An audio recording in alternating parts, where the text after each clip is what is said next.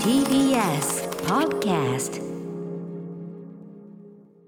さあ月曜やってまいりました熊崎さんよろしくお願いしますこちらこそ歌丸さんよろしくお願いします。はい、えー、まあそのね週末ね、はいえっ、と先週ねこう取材なんかいろいろやってるなんて言っていた、はいはいねプリンセス駅伝が、はいえーありましてということでそうなんですよね。福岡県の宗像市うんで行ってきたんだよね。行きました行きました。お疲れ様です。お疲れ様です。ね。で、えーそれに関してですね、リスナーの方から、はいちょっと複数いっぱいメールが来ておりまして、えありがとうございますください。えーまずね、えーシーサイドスクワッドさん、えー歌丸さん、熊崎さん、こんばんは、どうもこんばんは。こんばんはえー日曜に放送されたプリンセス駅伝の生中継を見ました。熊崎さん、中継に事前取材お疲れ様でした。ありがとうございます。熊崎さんは昨年のプリンセス駅伝で第1、第3、第5の中継所実況、今年は2号車からの中継でしたね。ー覚えていただいてありがとうございます、本当に。事前に TBS 陸上公式ツイッターで熊崎さんが注目チームは前回優勝の積水化学、えー特に8年ぶりの8年ぶりに実業団駅伝に、えー参加した、えー3区の新谷仁美選手とおっしゃっていたので新谷選手の走りに注目して見ていましたあありがとうございます。その期待通り見事1分 ,15 1分15秒も更新する32分43秒の、えー区区間新、はいえー新記録、えー積水化学も2連覇を達成しましたね、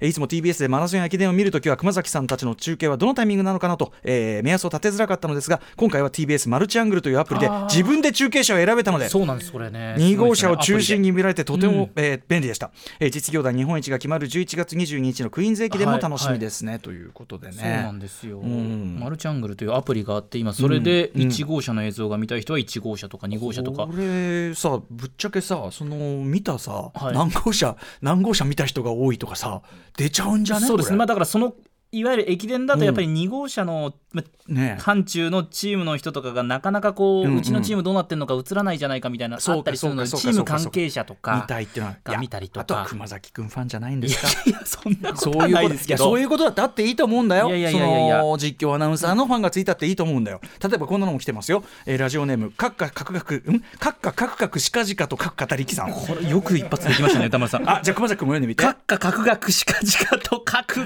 りきさんこういう名前をつけて何度も読ませるんじゃない歌丸さんの方がうまかた。えー熊崎さん昨日のプリンセス駅伝の実況お疲れ様でした。ありがとうございます。さてツイッターの TBS 陸上アカウントに熊崎さんが注目チームを挙げた動画ツイート上である、えーあるやり取りがあったことはご存知でしょう。かみんな見てるね。ありがとうございます。あるやり取り、はい。えー熊崎さんは注目チーム選手として積水化学の新谷仁美選手を挙げた。これ先ほどのメールにもあった通り、えーですがその動画ツイートに新谷選手自身がコメント付きでリツイート。そうなんですよ。その内容がこれは脈ありだと思っていいのでしょうか？ドキドキしちゃいます。キャ というもの。YOKA の予感ですよね。テレレテテテだよ。うんそのツイートに、えー昨年のドーハ世界陸上でも解説された新谷選手のコーチの横田さんが既婚者やと返信、うん、ツッコミが入った。さらにさらに新谷選手がチかかける豪快、え ー上げといて下げるとは。走れなかったら明日だけ熊崎アナのせいにしますと返信。ちょっとお茶目なね。そうなんですそうなんです、うん。ニアさんこういうキャラクターですから。えー陸上好きのアトロクリスナーとしてはここ最近の新谷さんが走れないとは思えないけど万が一クマスのせいにされたらどうしようかっこ笑いと思いながら、えーネットでレースの経過を追っていたのですが先ほどね、えーメールにもあった通り、新谷選手は従来の区間記録を1分以上上回る素晴らしい走りを見せてくれました。これは熊崎さんが注目したから。な,、えーなんなら熊崎なくして新谷なしと言っても過言ではないのでしょう。か過言すぎますそれは。それは過言、えー歌丸さんにもに、えー熊崎さんの実況とともに新谷選手をはじめとして選手の走りにも注目してほしいと思いますということでありがとうございます。これはでもすごくないですか？これだって。ね、そういうキャラクターのもう本当に今、うん。うん多分日本で一番こう,、こういう駅伝とかに強いええ女子選手ですね、うん。うん。うん。私より年上なんですけれども、うん。うん。うん。うん。まあ、その選手がですねこういう感じで。幕張ってだって、はい。はいね予感ですから本当に。ねオフィシャルヒゲダンディズムさんの曲が流れ出すわけですからこれはね。そうですねであのコーチの横田正人さんとかにね、私結構仲良くしていただいたりとかしてたんですけどもすぐニコニコしながら、昨日お会いした時にやられてたねみたいなこと言われましたよ。ああそう。そういうあれもあるのね。そうなんそうなんです。いやでもねあのこんなのでも皆さんすごくこうこういうねあの公式公式ねツイッターとか結構見てくださってて。クしてっていうのはね嬉しいことですねよ。ありがとうございます。まあ、それだけ熊崎さんのその活躍の場っていうのも増えてますしね、そうですね。あと11月22日にこの選手たち14チームがこれあくまで予選会で積水化学をしはじめとした14チームが進んでそれが、えー、と上位の8チームとともに計22チームで11月22日クイーンズ駅伝という駅プリ伝がンセスからのクイーンズクイーンズでこれが今度宮城で、でありますのでですねそこで本当に駅伝のナンバーワンが決まるという形になってるんですけどもちろんこの積水化学はですね、優勝候補の一角に確実に上がりますので、新谷さんの走り、はい新谷さんの走注りね。目してください。新谷さんの走りが張り切っていたらこれはクマスのおかげかもしれないねというようなことで。本当にでも新谷さんが走れないってことほぼない考えづらい考えられない。うん見たことないんですけど新谷さんが走れないって。本当に走れなかったら何かトラブルがあったというぐらい、私のせいなのかもしれないという感じが本当にしそます。れこそ本当にあのそうなんです。よ予感的なあのお前の勝手な思い込みだぞっていうやつかもしれませんけど、ええ。あのでもあとねそのアプリを使えばねあの中継車ごなんかいとに見れるというろいろとねやっぱインター。ネットなどと連動して我々ももうより多くの方に伝えたいなというところもありますので、うんぜひまあさまざまな視聴方法ありますので、ぜはい。ひ皆さん見てください。はい、ということで週末もお疲れ様でした。ありがとうございました。ということで、えー月曜、えーここからの一発目いってみましょうかね。アフターシックスジャンクションなんだ今の間は。いろいろ間が。After Six Junction. 10月19日月曜日時刻は6時6分です。ラジオドッキの方もラジコドッキの方もこんばんは。TBS ラジオをキーステーションにお送りしているカルチャーキュレーションプログラムアフターシックスジャンクション通称アトロックパーソナリティは私ラップグループライムスターの歌丸です。本日は、えー第6スタジオに参上しております、そして月曜パートナーは？TBS アナウンサー熊崎和人です。まあしかしお疲れだよね。そのいやいやいやい九州行ってさ、はい。中継して、はい。で帰ってきて今日だって昼帯出てんの見ましたよ。そうですね、まあ、午前中ですけどね、まあ、一緒に日々アナウンサーもね、水曜パートナーの日々ちゃんもひびちゃんはだって。あれじゃねえの？朝朝一で出なきゃいけないから。だから昨日5時過ぎとかの便で福岡空港から出てきた時にですね、うんここで晩ご飯を食べないと私は食べないんですとかって言ってラーメンをね、食べてましたよ日比ちゃんは。なぎらなぎラーメンという間違いなく豚骨だったと思うんですけども豚骨、そうか栄養ぐらいつけてもらわないと、はい栄養つけてもらわないんだけどそのちゃんと睡眠とかとってるのかいやなーねこれねまあうん忙しいのはうれし嬉しはいいことだけどもね、うんあのとにかくあの各曜日パートナー皆さん本当にご活躍が増えておりまして、嬉しい限りだけどあのた体調等にはね皆さんねこれ沖縄さんもそうですねちょど急に冷え込んでだって今えっ、いやと赤坂本当ですよ14度ですから雨もね結構冷たい雨でしたしね。最高気温では17度でね。あんまりね最高気温と最低気温変わらない変わんぐらない。い明日、の感じで。うん。明日からちょっと緩むっていうのはねこともね、聞いてますけどね、そうなんでね。変わってなきゃね。変わってなきゃそうだよね。今ね構成作古川子がね。明日はね、過ごしやすい陽気ですってよ。はい、マスクを落としてモコモコした声で、ね。そうですね。ん。この後まあ天気予報でもお伝えしますが、明日はね。明日からは緩むっていうんだけどそ,、のとにかくそのあのこういう時期でさやっぱそのかあの例えば寝てる時とかってさ、はね、寝てる時不可抗力だからさ、はい。あのー布団蹴っ飛ばしちゃったりとかさちょっと薄薄いね。ままで寝ちゃってたりして、朝方意外と冷えたりとかね。体調崩しやすかったりしますんであの気をつけていただきたいと思います、そんな中ですねじゃあちょっとまずはこのニュースかな。えっ、と「鬼滅の刃ね」本当にあはい。の劇場版が公開されて、ね。ですごいそのなんていうの回転数がとんでもないことになってる、はい。えー、と今もう要するにあのハリウッドの超大作とか本当にテネットぐらいしかなくて、あのシネコンとかでもかかってる作品が少ないっていうのもあるんだけど非常にそのスクリーン占有率が高いというようなね、うん。報道が、えー、と週末にかけてされましたけど、はい。これを開けての週末開けて興行成績出ましてですね劇場版「鬼滅の刃」公開3日間で公衆46億円オーバーの驚異的スタート。ねえ3日間で、うん、3日間で。でねえっ、とでこれこう、えっと観客これね,、えっと、ね平日および土日はい。まあ、この日付なのか？土日それぞれの観客動員数興行収益での歴代1位これね。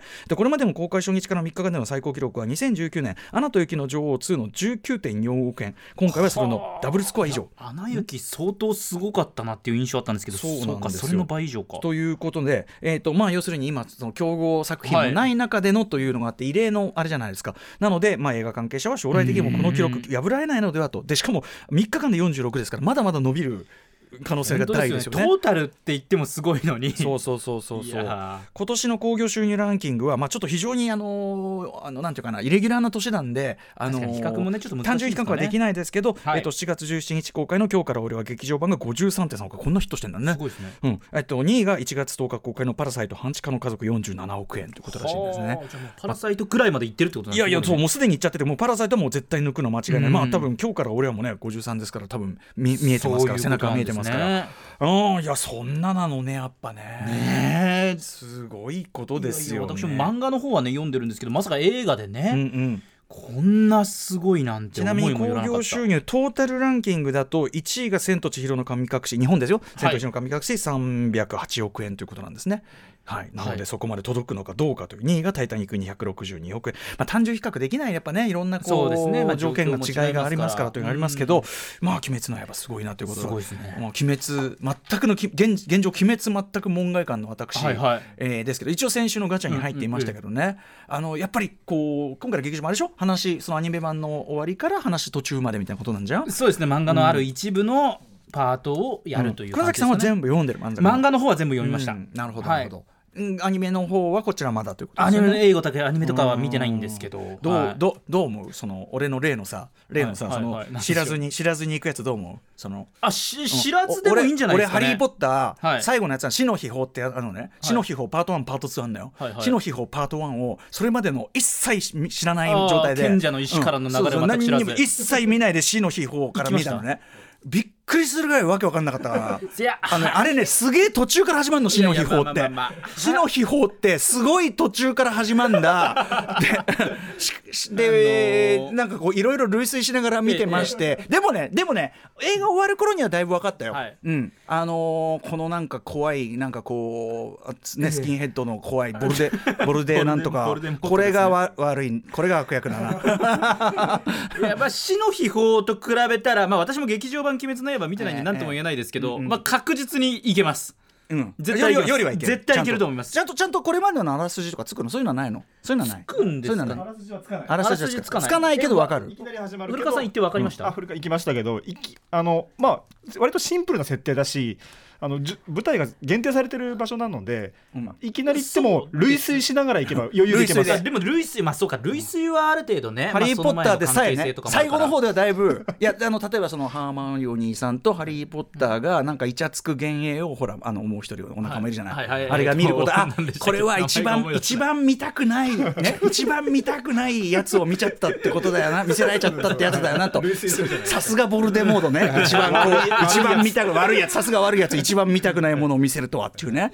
うん。多分まあストーリー的には割とね多分この無限列車編って多分まあ割とまあストレートというか分かりやすいとは思いあますので,、そうですか。わかりました。でも話すごい途中で終わるんだもんねえーっとですね私も最後見てないんですけどあの漫画のまま終わるのかな、それとも何か違いがああんまりそるのかなれそれを言うごめんなさい。ちょっとねそれ僕も本当に分かんないだしだしそれを言うとねこれこれがまたね、はい。漫画と同じって言っても違うって言ってもはい。これは一つのね、ネタバレになります。それ私はもう何も知りませんから。これは私もごめんなさい劇場版知りませんので。ボルデモードが悪いやつというぐらいしか分かってません漫画版はああなんだけど劇場版どうなのかなちなみに、えっと、塩の秘宝パート2もねやったんですけどその時はちゃんともうちゃんとやりましたから。そうだあのしパート1の時はすごい実験だったんですけど、パート2の時はあの万全の体制全部見てか？ら全部もう望んであーじゃ理解度が段違い、えーでもやっぱその知らない状態でだからそのさあのしいつも言ってるように知らない状態って戻せないから。いやそうですよ。そうそうだからその知らない状態で見たらどうなるかっていうのは、やっぱり一度は試すべきっていうかね。確かに、うん、なんかあまりもう全てを知った状態でやっぱ今すごい情報入りやすいですから、